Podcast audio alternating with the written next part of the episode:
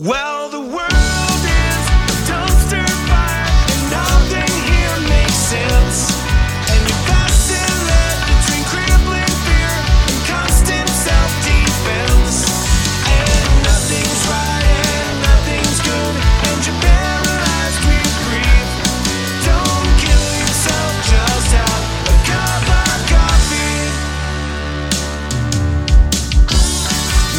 Welcome to Coffee Over Suicide, the dramedy podcast about mental illness and choosing life over death, one cup of coffee at a time.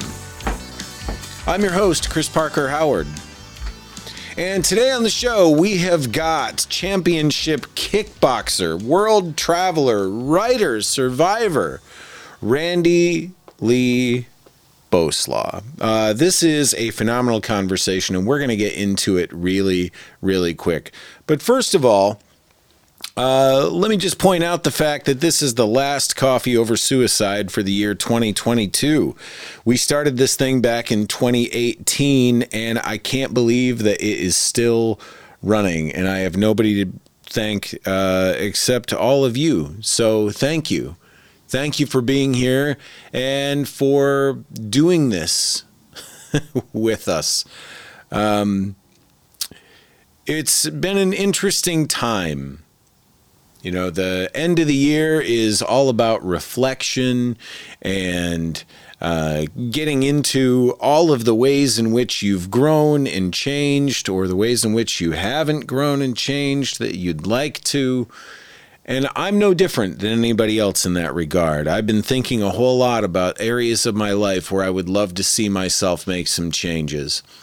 And I think that it's only natural at the end of a year to look back on where you've been and think about where it is you'd like to go, what it is you'd like to be doing.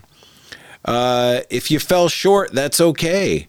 Recognize that you fell short of what it is you plan to do, and recognize that you always have the opportunity to do something else.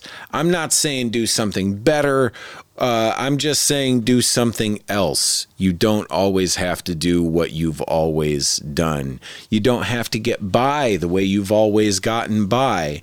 You can do, you can really, quite literally, do something different uh, and make your life different. It's it's all about choices. It's all about knowing what the parameters of your choices are. And believe me, even if you feel stuck, you're not stuck. You've got choices. Even if those choices are to, uh, you know, I'm going to be a guy who wears a necklace every day. Uh, I'm going to be someone who decides that Braunschweiger sandwiches are the way of the future. You can make these choices and you can find some sort of comfort in taking ownership over your life and the choices that you make. Uh, I think that that is the mindset of a champion. And speaking of champions, we've got Randy Lee Boslaw on the show today. I'm not going to talk a whole lot up at the top here. I just wanted to say thank you to everyone, and I hope to see you in 2023. And let's just get into this conversation. This is a really fantastic conversation. You're absolutely going to love it. Let's get into it. Let's talk to Randy Lee Boslaw.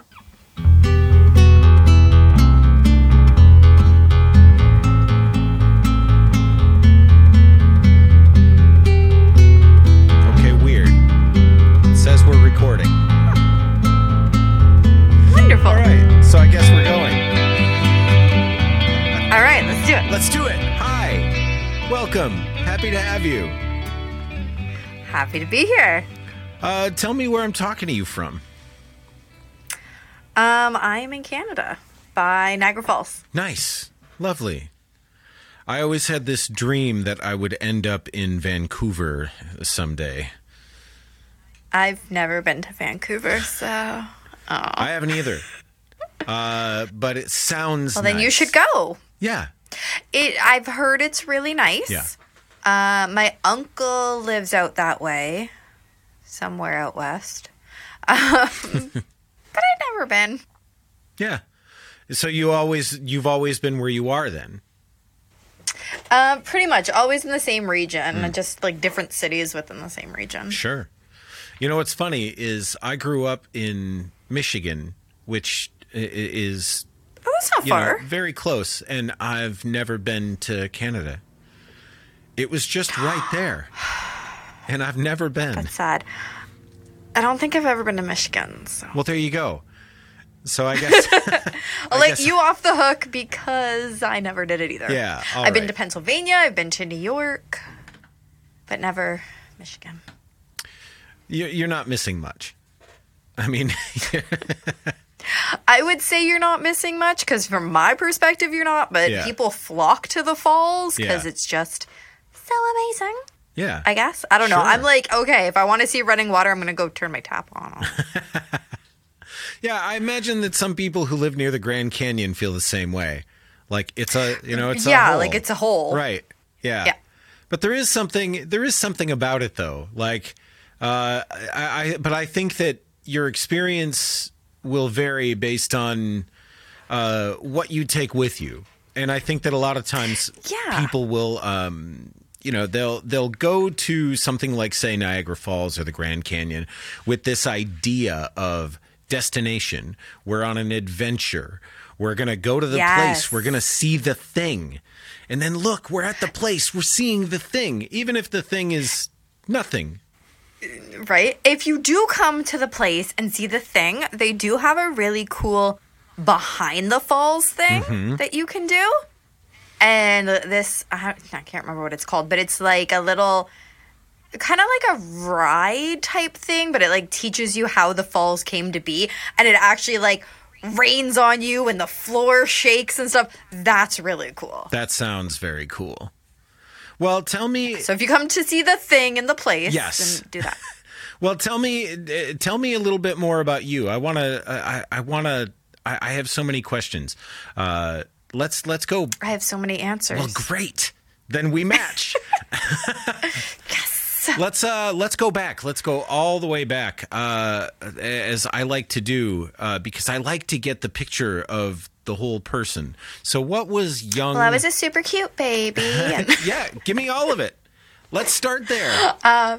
All right, so I was a super cute baby, and I was born early a little bit, not much. Um, my mom always used to. This is the first first podcast that has said, "Let's go all the way back." This is the first time I've said. My mom always said I was born hungry because I was screaming and I wouldn't shut up until they gave me um, a bottle. and most babies are like they they cry a bit, but then they they chill out. No, apparently I needed to eat immediately. Yeah. which tracks throughout my life. but really, I mean, a- as a as a small kid, things were pretty good. Um, my parents were never together, to my knowledge. Like, obviously, they were together at one point, Right, obviously. But uh, I don't ever remember them being together. I I had an older brother who was four years older than me. Um, and then when I was 10, my first little sister was born. Um, we're same dad, different moms. Um, and then when I was 12, my other little sister was born. Um, and that, that was the last of my siblings. But um, I always, always wanted a sister, and then I got two. So excited. Um, but yeah, so as a kid, it was all right. I'd go to my dad's every other weekend, spend most of the time at my uncle's house with my cousins. Um, and then it wasn't until I was a teenager that things got a little bit rough. Um, so when I was the year bet- the summer between grade eight and grade nine, my mom got married. Um, my brother was in jail for the longest time that he had been in. Um, and we moved from one city to another city. Um, I had my first boyfriend and went to high school, which in and of itself was a horrible time. Right. Um, but yeah, so as a teenager, the my stepfather turned out to be an alcoholic. Uh, my brother was in and out of jail. Uh, got into drugs. Um, had an adorable baby boy though when I was sixteen. Loved my nephew. Um, then he had a couple other kids too, but my nephew was the first one. And that would be when I first started with depression and thoughts of horribleness and suicide and yeah, I'm sure we'll get into it. Oh yeah. Um, yeah, this is Cliff Notes version. And then um, graduated high school, uh, barely, mainly, mainly because I just didn't want to be there. Uh, went to college. Uh, well, hold on. Before college, I had a baby. Um, then I went to college. graduated from that twice to two different programs. Um, went to university for a little bit. Uh, worked in social services for six years. Um, I had cancer four years ago. My husband almost died. My kid went, for lack of a better term, crazy. Um, all things that feel free to ask me about any of them. Um, so he was in and out the hospital. Um, I was a kickboxing champion for a while there. Uh, and this year my body decided to be like, ah, we're just gonna stop moving, and that's now. That's today. That's the Cliff Notes version. I still seem long. I love it. There's there's so much there. You just glanced right over so beautifully, uh, and I definitely do want to get into it. Um, especially starting with the uh, with the teenage stuff because that's usually where the depression and and all of it starts to really take hold because teenagers are full of all kinds of emotions and stuff anyway so i feel like Yeah, my youngest is 15 right now, and whew, yeah yeah yeah yeah uh, I, I have kids too and they are uh, they're all technically adults at this point technically Oh, okay. I like that. Yeah. I like that. Yeah, I, I would like to like that more. No, I like it a lot. I do. I do. They're awesome kids. Um, you know, Oh, not without not without their challenges as they tend to be. You know. Um, Oh, yeah. But for you and your particular set of challenges, what was what was the uh, was there an incident that you can point at that uh, ticked the depression off and got it moving, or was it just kind of something that was always sort of bubbling under the surface and now here it is? I'm gonna say probably something that was always bubbling under the surface and kind of just one thing on top of the other, on top of the other, on top of the other, Yeah. to just kind of break and don't know what to do. Um, What was your personality always, like- type? um, you're the first one to ask me that, so I have to actually think. Um, so like as a, it's kind of weird. I feel like when I was a teenager, I was kind of a different person, um, and I like to. I- think that's a lot to do with masking, um, my real self. So as a kid, I was kind of the same as right now, like bubbly, um, wanting to go. Like I was on every sports team when I was in uh, elementary school, um, school plays. Like I was just this big personality. Um, when it came to grade seven, eight, and into high school, grade nine, it, kind of got less and less. Um, I felt like I didn't really fit in with everybody else my age. I didn't really feel like I was wanting to do the same things as everybody else. Um, it turns out I have autism. I found that out. I'm like, oh, my whole life makes sense. Um, so another layer on top, of another layer, right? So all through high school, I'm trying to mask my personality, my quirks, the things that make me super fun now, but things that I would have been teased for back then because kids are mean. Oh yeah, Um, yeah, right? Kids are awful.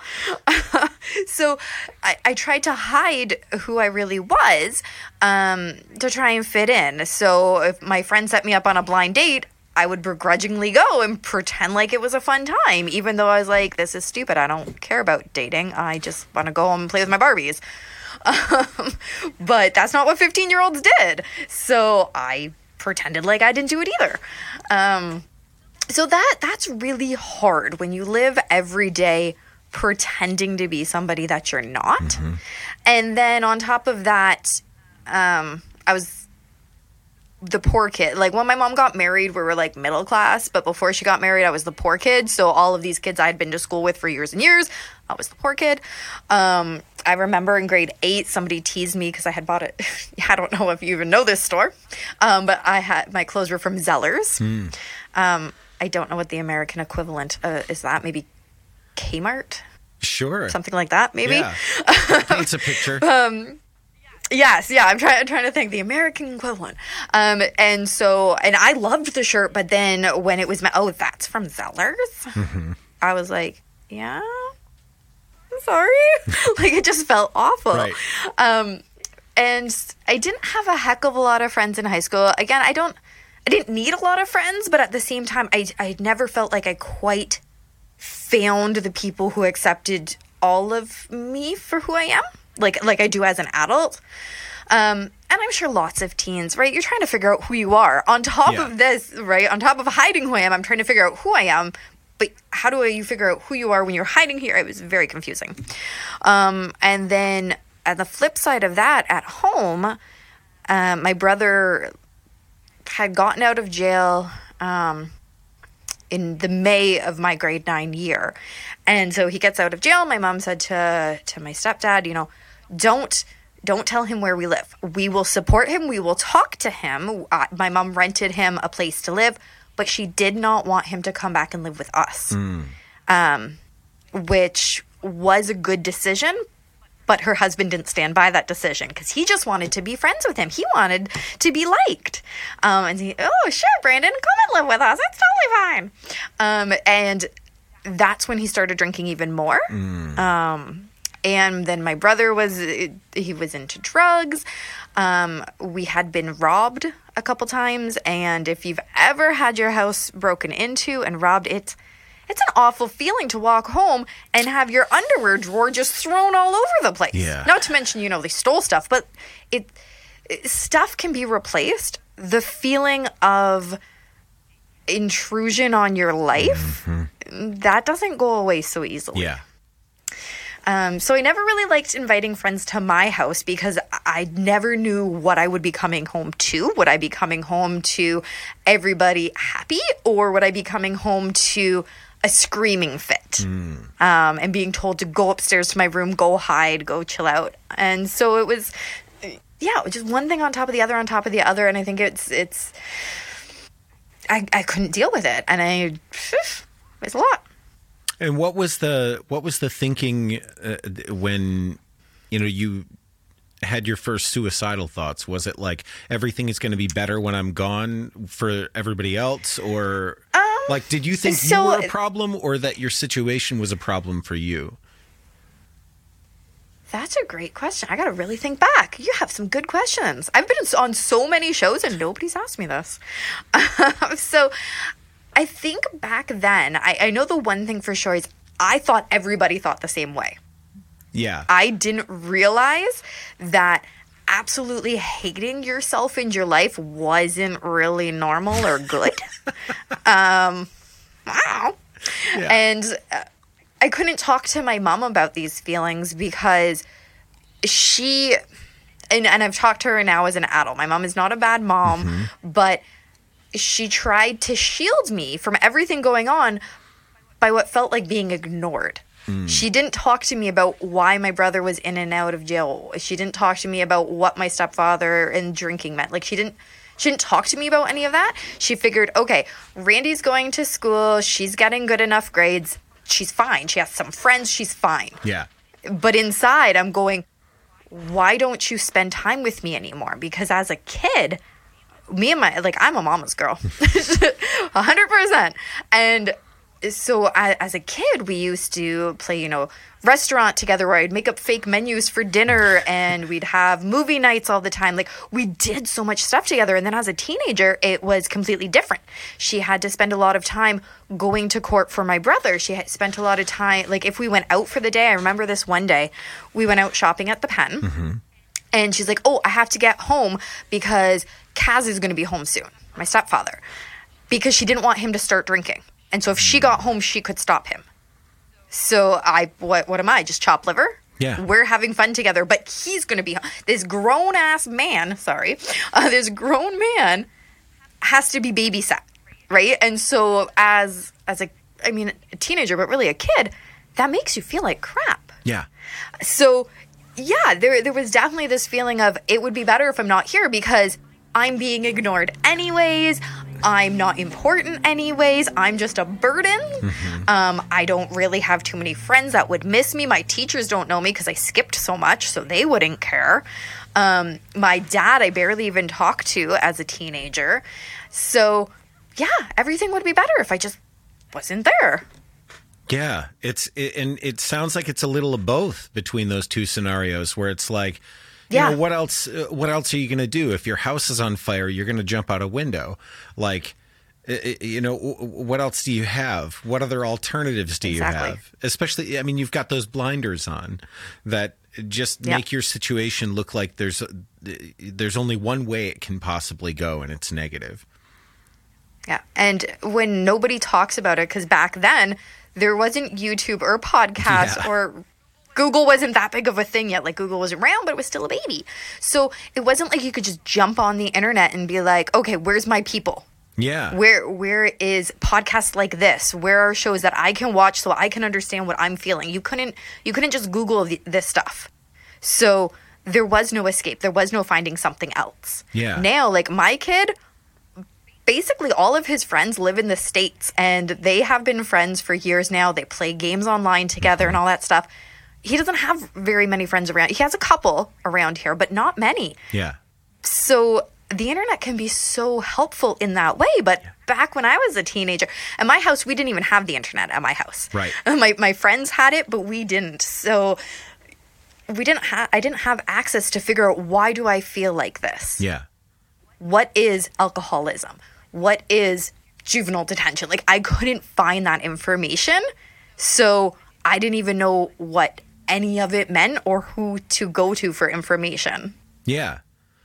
Yeah, I, I, I mean, my situation was completely similar. It, it, it was like, you know, the the internet was just sort of in its infancy, um, and it didn't really, it didn't really, uh, like, it was in people's houses when I was a teenager. I mean, people had it, but dial up yeah, it was dial up, you know. but it, it was like people had it, but you didn't really use it for like. At least I did, and I didn't really use it for things. Like I, I had interests, I had things that I uh, that I was doing, um, and I didn't really understand it, and we didn't really use it for much, and you know, it tied up the phone line and all that stuff. But Exactly. I have to get on the phone. Get off. yeah, exactly, exactly. But uh, so then you you go through all of that. Was there were there other than thoughts? Were there attempts? Were the and then what were those met with? Um, I I never managed an attempt, which is good. Yeah. I did write I did write goodbye letters. Um, so it was Mm. That's like a plan, my friend. on on the way. It was on the way to to a full blown attempt. Um, but I was just still, I guess, in the plan stage. Yeah. Yeah. Uh, which I mean is good, is very good. Um, yeah. So I wrote I wrote goodbye letters. Um, I don't know. Actually, that's not true. I do know why I never went through with it. So, um, Wednesday nights with youth group uh, at my church, and that was the only place that I ever felt like people liked me for me. Like I didn't have to pretend to be somebody else. Um, so the, I I say that it literally saved my life because it was a safe space for me to go to. Now it's not to say that I got along with everybody that was there. Right. Definitely not. Um, but I had people I looked forward to seeing. Yeah. And I never had to worry about pretending to be somebody else. I didn't have to worry about um, my mom, my stepdad, my brother. I don't worry about any of them. It was actually my aunt that took me, um, and my cousins went to um, Awana because they were younger than me, so they went to like the kids oh program. yeah, So it was my thing. And that just that having my thing and finding my people, that is why I never went through with it. So I I kept those uh, goodbye letters tucked safely away, um, and luckily never brought them back out. and that's and eventually, I guess I threw them out. I don't have them anymore. I actually I actually looked for them one day um, when I was writing one of my books. I'm like, oh, that'd be cool to like put in. right. Uh, oh, where else? Which is good. Yeah. I threw it out. I didn't need it anymore.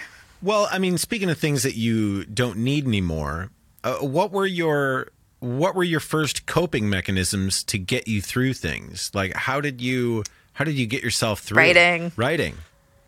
Writing. Um, so specifically writing poetry when I'm super emotional, and I still do it to this day, when I am having a really bad uh, depressive episode or even just sadness, like just any kind of big emotion, poems are what I write. Nice. I love writing books. I have I have lots of them. I've written lots of them. Um, but for emotional, i guess coping, I go to poems, and some of them are pretty dark. Um, and I think a lot of that was I didn't try it on myself because I wrote about it Yeah. and by writing about I, I, I wrote about cutting myself a lot um because that that was kind of my go-to it was that idea but i never did it because i wrote about it and by writing about it it got that need out in a much healthier way Yeah. It's almost like um, when you're going into something creative and you make something that's dark or sad. I find that in a lot of cases, it's like. Um, you know, it's like uh, it, it's like the sadness in the blues or the the the aggression in punk rock or something like that. Whereas it like you take those things and you exercise those demons out of you, and it's more like a celebration of something you lived through or uh, a situation Yeah. that you avoided or an intellectual puzzle you're trying to solve rather than a glorification of something negative. It's it's using Yes. something negative to feel something positive. yes that's the best way i've ever heard it put because so many people are like oh you write about it so you must want to do it yes ish Yeah. but because i wrote it now i don't want to do Right. it so um but yeah music was a big one too. I i used to listen to the used a lot. Yeah. um love them.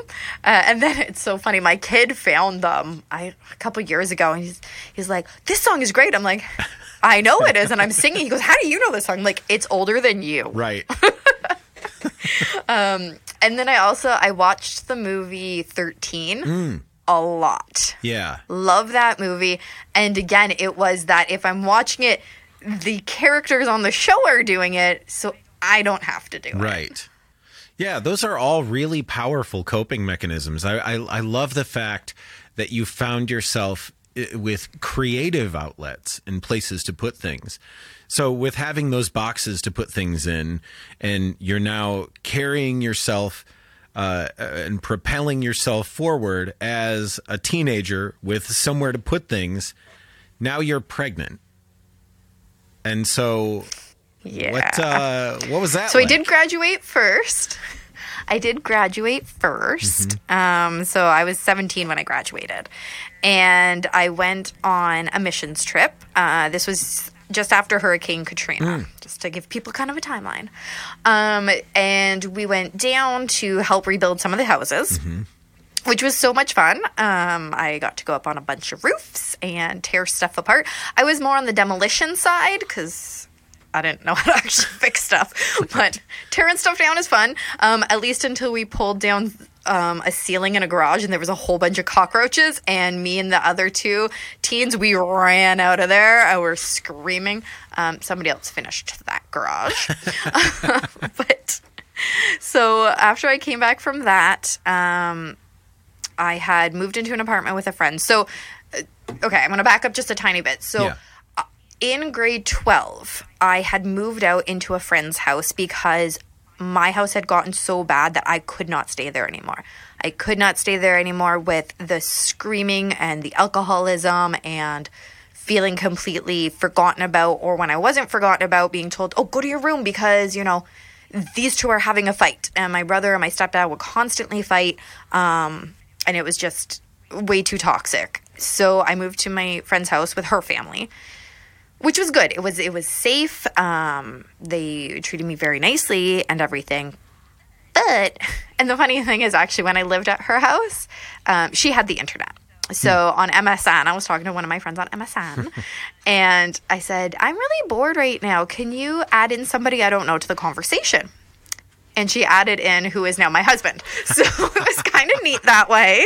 Um, it worked out really well for me. We've been together 15 years, um, but I was there because of in a bad because I was in a very bad situation, but it worked out well, so that's good. Um, definitely didn't see that coming back then. so uh, but it still wasn't my home right? Living with your friends is it was like i said it was good it was safe but it wasn't my home. Um, so about near the end of this school year so about nine months ten months later uh, my stepmom and or sorry my stepdad and my mom finally broke up. I was like yay woo so i moved back home. It is hard to move back home after you've left. It was it was weird. Um and yeah it was still just 17 but it was it was super weird. Yeah. so um and my brother was still there so, and he was still a toxic person. Um and my mom was having to move because she couldn't afford the the townhouse anymore with with my stepfather gone. So it was just it was weird um, so I was like, okay, I need to, I need to find another space. And so then, then I went on the missions trip. And I was working at Subway at the time, so I went on this missions trip. While I was away, my friend moved me into, like, we had already planned this. It wasn't a surprise to me, but I was moving in with my friend. Um, not her family. So she was a couple of years older than me. She was a coworker at Subway and she was getting an apartment. She needed a couple of roommates to rent it with her. So me and another person, we were roommates together and they were great. Um, but her brother was there when I got back and just I wasn't in a good place um, in my life, obviously with everything that had went on. Um, I did not have good coping strategies. Um, I did not have life skills to deal with the situations that were going to arise. Um, and so I ended up having a baby. Um, and that was a really messed up time because, I, like I said, I was in such a bad place in my head um, that I, I was like, am I going to give this baby up for adoption? Am I keeping it? I don't know. Um, I knew I was either keeping it or giving up for adoption. The third option was not an option in my mind. Um, even though some people in my life tried to say that, um, that there was three options. Um, and so I ended up moving out of that place and rented with my my child's dad, um, who is not my husband, um, somebody else. And um, I never wanted to. It was very toxic. That's a great word. Yes, it was very toxic. It was not a place that I ever wanted to be in my life. Um, never saw myself being in that place. I don't think anybody who puts who is in that situation puts themselves in that situation knowingly, but that's where I was. Um, and then I didn't stay there long because I, I knew I had to get out. Um, so I ended up staying with my aunt for a while. Um, and now that my cousin is older, we've talked about this, and he's like, "Oh my gosh, I just was so mad that you were always at our house, but I feel bad now. it's okay, totally okay. I love you." Um, so I ended up staying with my aunt for most of um, my pregnancy. I, I did get, well, at one point during that, I found another apartment with another friend because apartments are so flippin' expensive, right? That you always need a roommate. Yeah. So, um, my, and my so my friend needed a roommate, so I went and moved in with her. Except her boyfriend, I guess I didn't know him that well, and he was never this way in front of me. But I guess he was very um, abusive and um, demanding. So the one day I was at my aunt's house watching a movie, they came to the door and said, "You have to move out." I was like, are you talking about? I've paid my rent. I've paid my half of the bills. Like, what the? But my name wasn't on the lease or anything. Right. So, and really, why stay where you're not welcome? So that's how I ended up actually at my aunt's house, is because she was like, well, she said, I guess what her boyfriend said. She tried to apologize to me later. I'm like, you know what? I just, I don't have time in my life for your drama. I'm sorry, but I don't. Yeah. Um, I learned boundaries eventually. and uh, It they're takes a a hard minute. thing to learn sometimes. Yeah. Yeah. Especially when you grow up not being taught them. Um, Yeah. So that was pretty tricky. Um, so yeah, then I, I found a finally found an apartment. My mom helped me find an apartment that was just for me.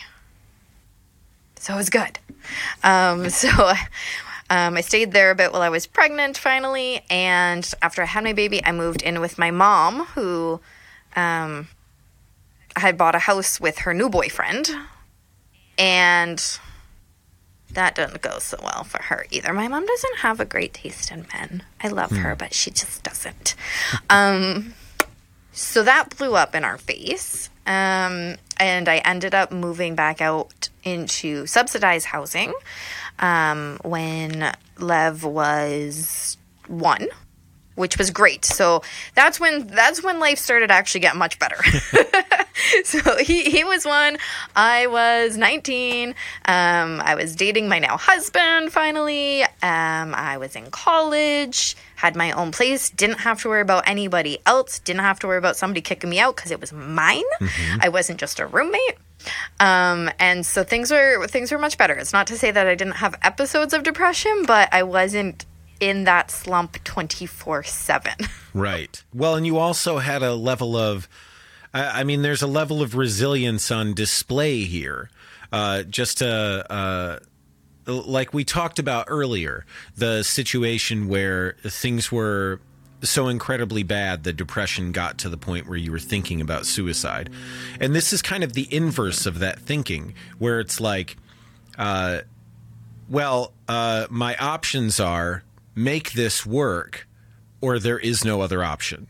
Like that's Yeah. what I have on the table. So it, it's it's kind of funny when you look at those two opposing ideas next to each other and just how how different they are and you know what a full circle moment that becomes when you have you're in this situation and now it's like well uh, I don't see any other way forward except for forward.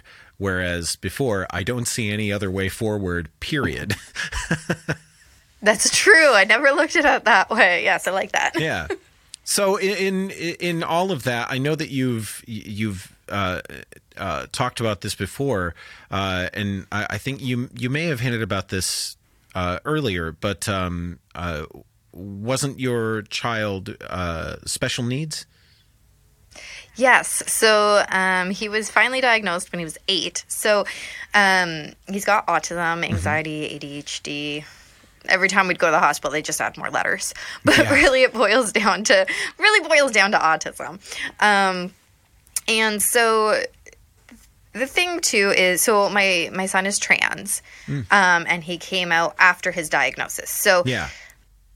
For females with autism were often late diagnosed. So he wasn't diagnosed until he was eight. Yeah. Because he was still female up to that point, right? Right. So um, females are supposed to be quiet and reserved, and we're supposed to just want to try to fit in. We just do what everybody else does.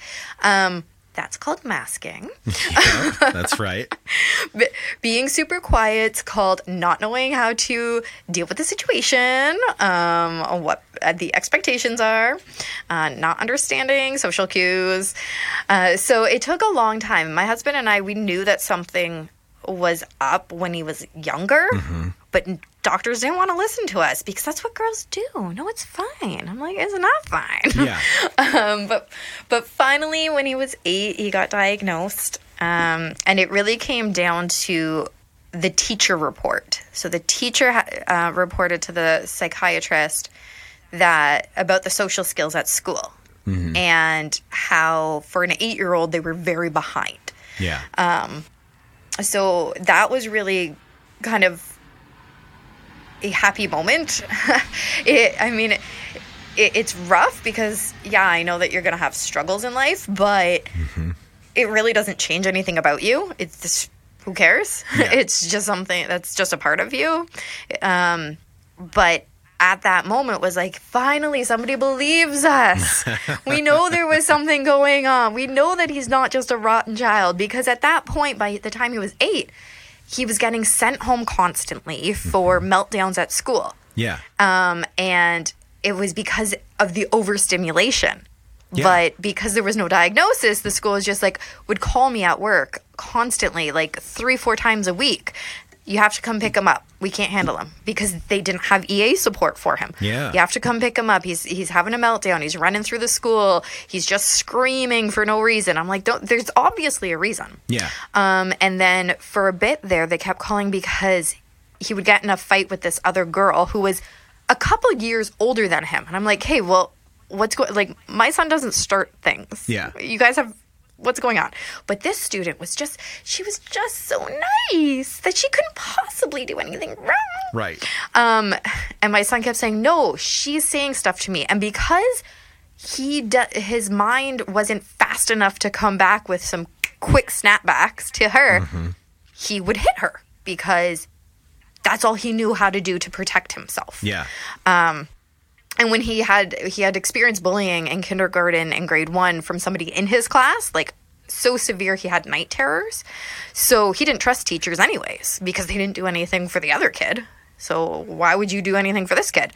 Um, but then one day, finally, the babysitter was walking him to school, and this girl with her friends was walking a few feet behind them and whispering and going, Oh, you're such a witch and you're so stupid and all these things. So my son was getting like super agitated. And the babysitter had to actually flag a teacher down to come over and escort my son into the school so that he wouldn't, you know, have an altercation right away. Right. And my babysitter reported it to the school and finally they sort of believed me. And I'm only going to say sort of believed me because the the school just we have had a lot of issues. But Yeah. um so it was finally that teacher's report and then the school was like, "Oh, he's autistic. Well, we can do this and this and this now." And I'm like, "Cool, you couldn't do that yesterday." Right. um so but it, it was it was good in that way um it was still a, a lot of struggle over the years for him and he was in and out the hospital for his own suicide attempts um don't worry everybody he lets me share yeah. and uh, so he he was in and out for that. So when that was all happening, my depression was also starting to ramp up Yeah. because I'm obviously a horrible mother because I can't handle him and I didn't teach him the right stuff and I am to blame, not the overwhelmingness of school and teachers not believing him and him not having the proper support yet. No, no, it was my fault. Yeah. All of it was my fault. Um, and then I had to leave work all the time, so I'm also a horrible coworker. My house was a disaster, so I'm also a horrible housewife. and just, you know, I'm a horrible every possible way there is. Um, so again, I went to that planning stage. We have a lot of bridges around me. I was planning to just drive right off one. Um, I picked the one and everything. Yeah. Um, but uh, so that was a rough, probably about two years. Um, he finally got into um, a treatment place that's a couple of hours from here. So he, he was there for about three months. And it made a huge difference because he learned more about himself. We learned more about, you know, how to help him and support him. Yeah. The school learned more. Like it was just, it was huge. Um, it was definitely a struggle to get him there because you have, the kid has to agree to go there.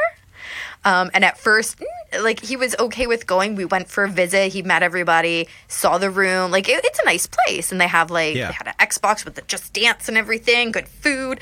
Um, but being away from home, so he was there. We drop him off Sunday night, pick him up Friday night, and then he'd come home for the weekends Yeah. it was a lot of driving but but it, it was difficult the first probably about three weeks to get him to go back on the sunday. And at one point the treatment place was like well if he really isn't wanting to stay here because he says he doesn't want to be here we will have to discharge him. I'm like don't listen to him. He's just homesick right now. Just put him on the phone. I will talk to him. Um, and then so i talked to him a little bit but then he said you know what? When you phone me during the week it makes me more homesick. So i just want to wait till the weekend to see you. I'm like, cool. That that is a great. Thank you for articulating this. Yeah. Because here I thought by talking to me every night that was helping, but it wasn't. Yeah. So it was so good that he was able to articulate that.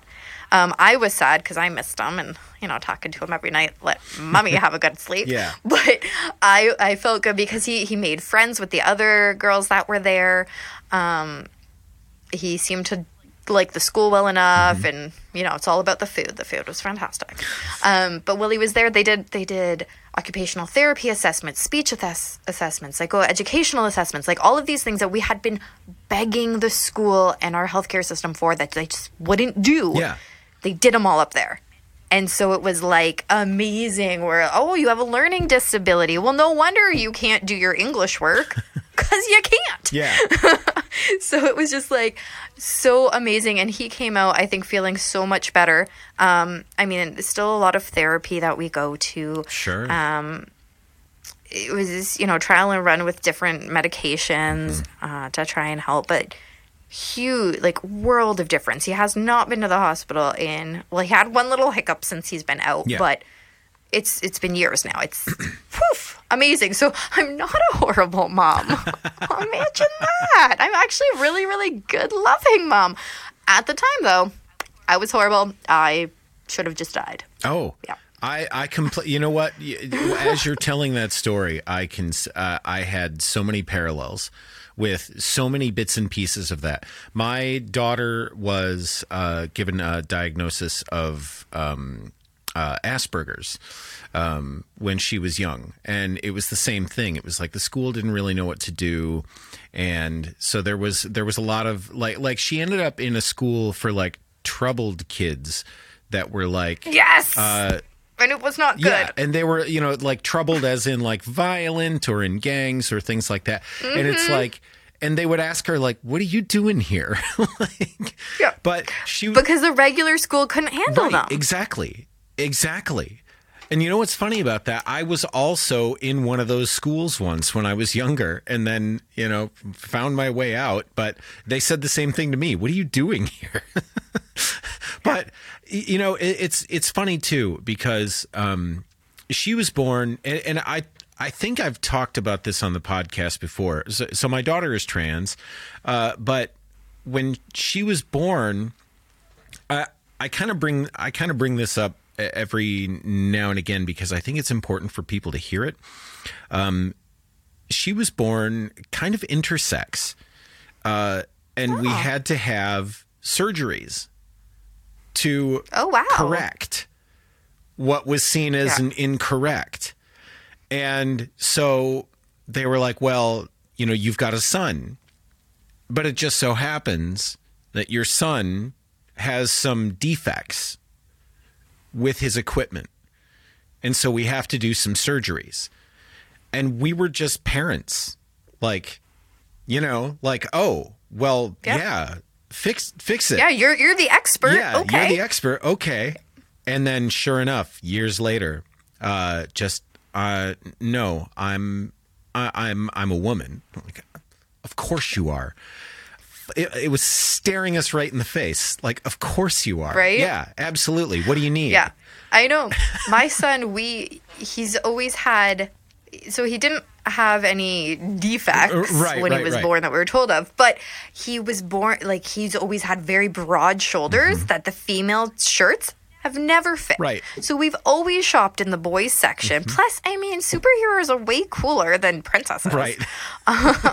so like and his shoes um he's got big feet like me i buy my a lot of my shoes come from the boys section but like so his body is shape like size and stuff much more fits in the male section Yeah. so it made sense um yeah yeah yeah it's it's really incredible um you know the uh the way that we're starting to have a better understanding of these things Yeah.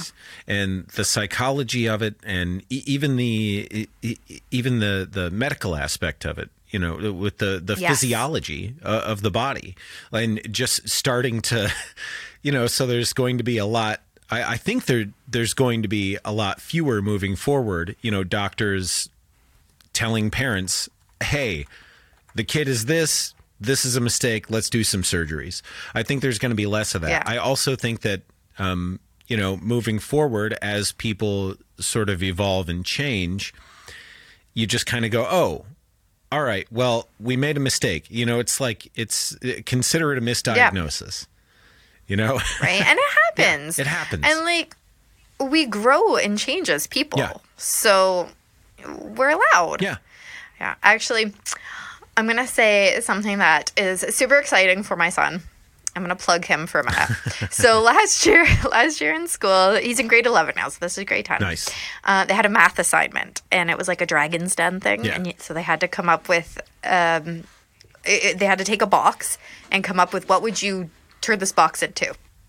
So at first he tells me a glitter bomb. I was like, um, no, because we have to make a copy of this, and we're not making glitter bomb. Right.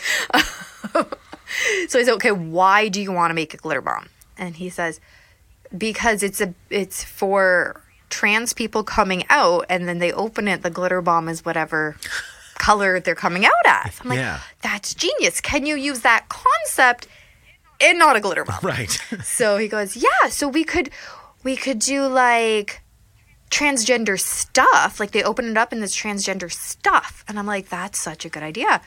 You want to actually do this like for realsies?" And he's like, "Yeah." So he started his own business. Um, and he's co-oping for himself this year in grade 11. I'm technically his supervisor, but really it's his business, not mine. Yeah. Um, you can Google it if you want. It's called Accepting You. And he's on Facebook and Instagram and TikTok. Um, and he's got different cool little transgender things. So there, he's slowly coming up with other designs and whatever. But um, my favorite one, I helped him do this one, is it's these bookmarks. And on each, there's two different ones. And I wrote a poem, male to female or female to male. And it's got the trans flag on it.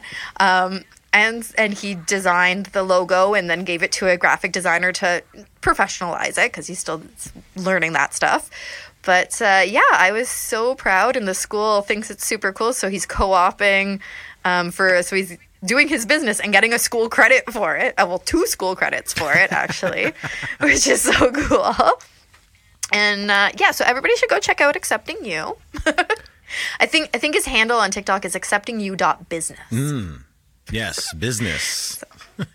Yes. And uh, yeah, he came up with the name all himself and everything. I know, a little bit side topic, but I get so proud of him. I'm so excited Yeah. for him. Well, speaking of things to Yeah, be proud of, I I have to ask you about kickboxing.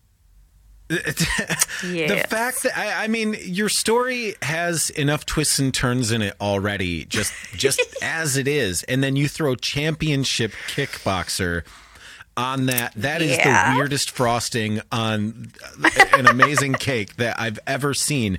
Talk to me about how you got into that, and then what does that do for your mindset? Um, so I got into about 10 years ago because we put our son into jiu-jitsu. Yeah. Um, and during his kids class, there was this cardio kickboxing class going on in the corner.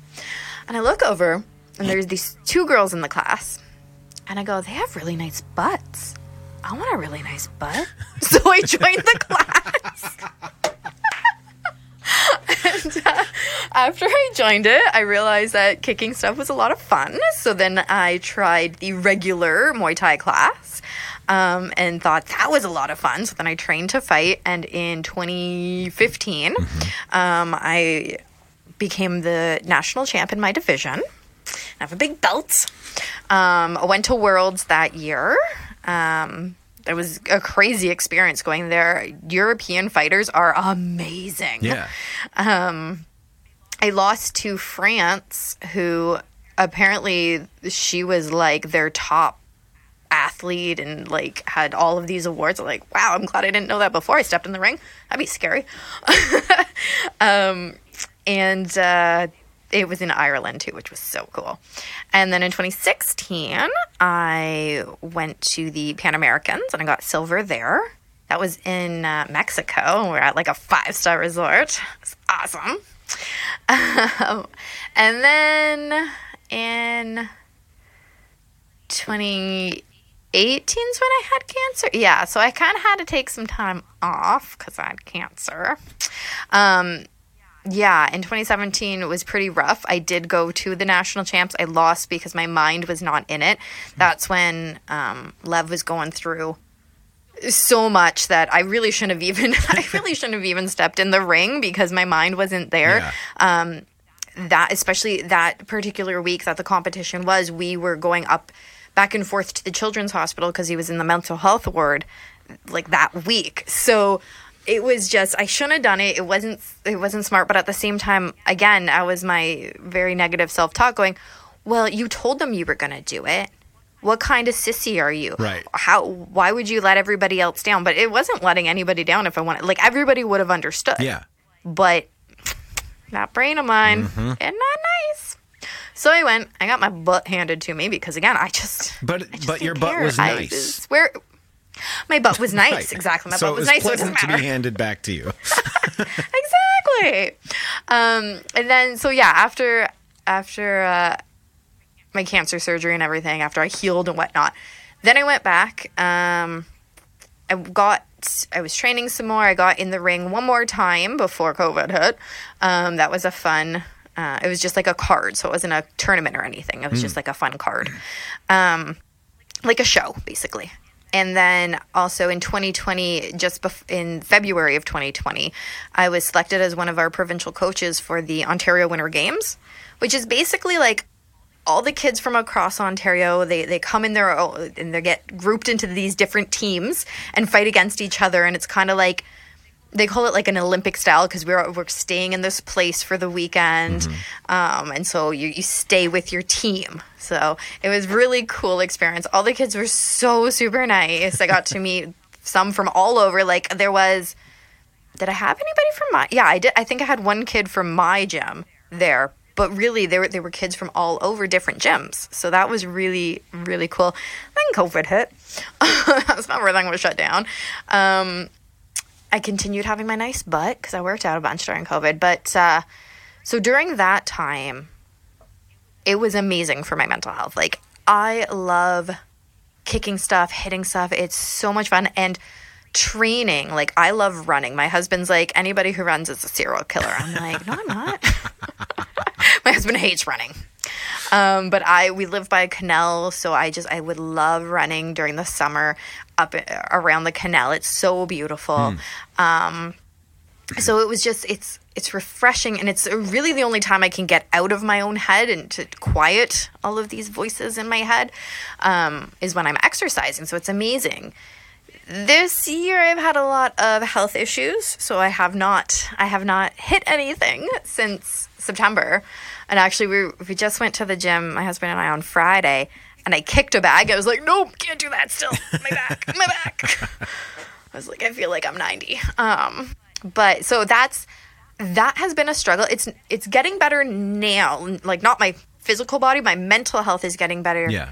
with coping with that. Because when it all first went down, um, I mean, I, I had plantar fasciitis for a couple of years. I had a little bit of a bag back here and there, but like in in January of this year, I literally could not stand for more than about 15 minutes, and I had to sit down. Um, I can only walk my dogs about two blocks and I'm like dying. I'm like lay down, feet up. I have I go I have to get horizontal. I can't be vertical anymore. I'm like right now I'm sitting here with a heating pad on my back because I'm sitting up. Like it's ridiculous right now.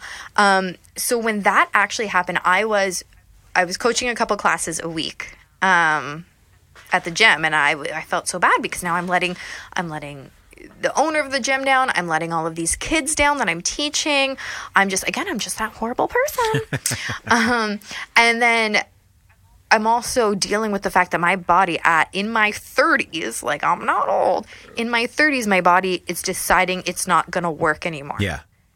it like this summer we didn't go to the zoo because I can't walk. We didn't go and do the things that we would normally do because I couldn't do them. So it was very difficult and I still struggle with it, but it's been like 11 months now. Yeah. Um, But this this feeling of inadequacy because my body is deciding, nope, we're not going to do that. Yeah. so that's been that in and of itself is really hard. Well, I mean, and you papered over this uh, so quickly that we now have to go back to it. Uh, cancer. you Oh, yes. you so tell tell me about that.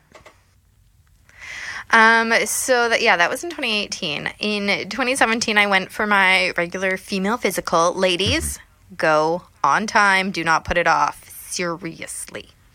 That's my PSA. um, so I went for my, my physical. I went into my doctor's office for the results, and he said, "Well, you have these big long doctor words, um, cells that they're they're no good. Squamous something or other.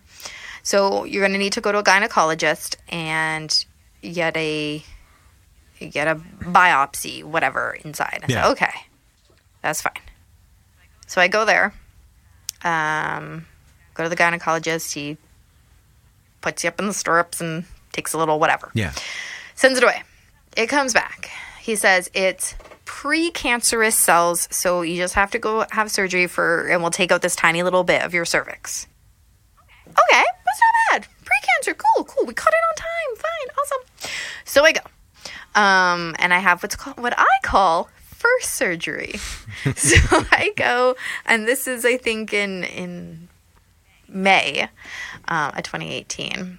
And I go in, and I had never, I shouldn't say I've never had surgery. I got my wisdom teeth out, and they did put me under for that. But I really had never had surgery before. And it, I was so freaked out. Um, and I go, and, and the nurse couldn't find my vein at first. I have such bad veins. And so she's poking me, trying to put the IV in, and she's like, "You know what? I don't want to hurt you, so I'm gonna go get the actual, like, the anesthesiologist to do this because I can't find your vein." I'm like, "Okay, good, because I don't. Ow! Don't please don't." Yeah. Um, and so they came, they put it in. They're like, "Yeah, your veins are, whew, they suck, but we got it in. We got it Yeah. in." So I go, I had surgery, and he said, "Okay, I'll see you back in eight weeks for your follow up." Excellent, sweet. One week later, his office calls me. So I immediately knew something was horribly wrong because I'm not supposed to hear from you yet. Right. Um, calls me, the nurse calls me and says, I need you to come into the office today. So, well, I my kid has an appointment. I have to take my kid to his appointment. I need you to come in today. So I call my in laws. My in laws take him. Cool. So I go in, and I already know that they're going to tell me something horrible Right. because I'm not supposed to hear from you. You basically twisted my arm to get me here today. Um, I should have brought a book with me though, because they just were like doing that squeeze you in thing. Yeah. Uh, so I was there for a little bit, a while. So I sit, I get in the office. I'm sitting there. The doctor comes in. The first thing he says to me is, "You already have kids, right?" It's like, "Yeah." He goes, "You weren't planning to have any more, were you?" "Oh, No, my husband has already had a vasectomy. We're not having any more. It's like, okay, that's good. Um, because you have cervical cancer. It's like, what? but it was precancer. We, t- we took out the bad stuff. So once they once they did that first surgery and they took out that bad part, they send it to go get tested. Yeah. Well, the test came back real bad. Yeah. And so then I had to have second surgery. So that's why there's first surgery. So then I had to have, and uh, so it was a full hysterectomy. Um, and I had to go up to the cancer hospital in Hamilton, uh, which is eh, about 45 minutes to an hour away from me. It's nice though, because that's not really far to get like a specialized hospital. So I'm, I'm lucky that way. So I went up there. Um, I had to go up there a couple of appointments beforehand. Then I go up there and have the surgery, and I'm like, so scared, so scared. Um, and surgery went fine though. Surgery went totally fine. Come home, and a few days later, my husband's like, "You need to go back to the hospital." I'm like, "What are you talking?" No, I'm just really tired. He goes, "No, you need to go back to the hospital." So I go back to the hospital. I had an infection. And so they did poke me a whole bunch of times because they had to draw blood and they had to put the IV in. And I was so dehydrated that you couldn't find nothing. But I was so dehydrated and so full of this infection that I didn't even care. Like I couldn't even cry. I was like, okay, just do it. It's fine. And I was like, that's so not me. Um, so they pumped me full of whatever medicine. They did a bunch of tests to make sure that it wasn't something else, that it was just the infection. Um, so the infection almost killed me more than the cancer. so good thing my husband was scared. I've never seen him that scared before. Um, and uh, when I did go finally for my follow up, uh, they said yes. We we sent all your bits to the to the whatever and, and checked them all out and we got all the cancer. So I did not have to go through chemo. Thank goodness. I was so scared. This sounds so stupid, but I was scared that I had to go would have to go to chemo and I was scared that I would lose my hair. Yeah. Now, it's not because I'm vain, although I do have pretty hair, but it's because of that little voice inside my head that if my hair falls out, people know I have cancer. If I have cancer, they know that I'm weak. If they think that I'm weak, then right, and all of this again bad cycle. So that that voice never really leaves. Yeah. Um, it just waits until you know, kick them while you're down. You Yeah. know, just kick them while you're down. And uh, yeah, so I was scared that people would would know that I had cancer, would know that I'm weak and I'm horrible. Um, those things don't go together, but that's what a depressed, horrible brain says. Um, but I didn't. So as soon as they said that I was good and I didn't have to do radiation or chemo, I went. It's, it's obviously all come out now, but I went and I bleached my hair and dyed it like a bright green, and I did a bright purple for a while. Like I just, I just went crazy with it because I was so happy that I was cancer free. Well, good for you. I, I'm. Uh, I could talk to you uh, until the cows come home, uh, and yeah, I I'll, like to talk too. I'll definitely have to have you back. But uh, thank Yeah, you for for talking sure. to me today. You're welcome.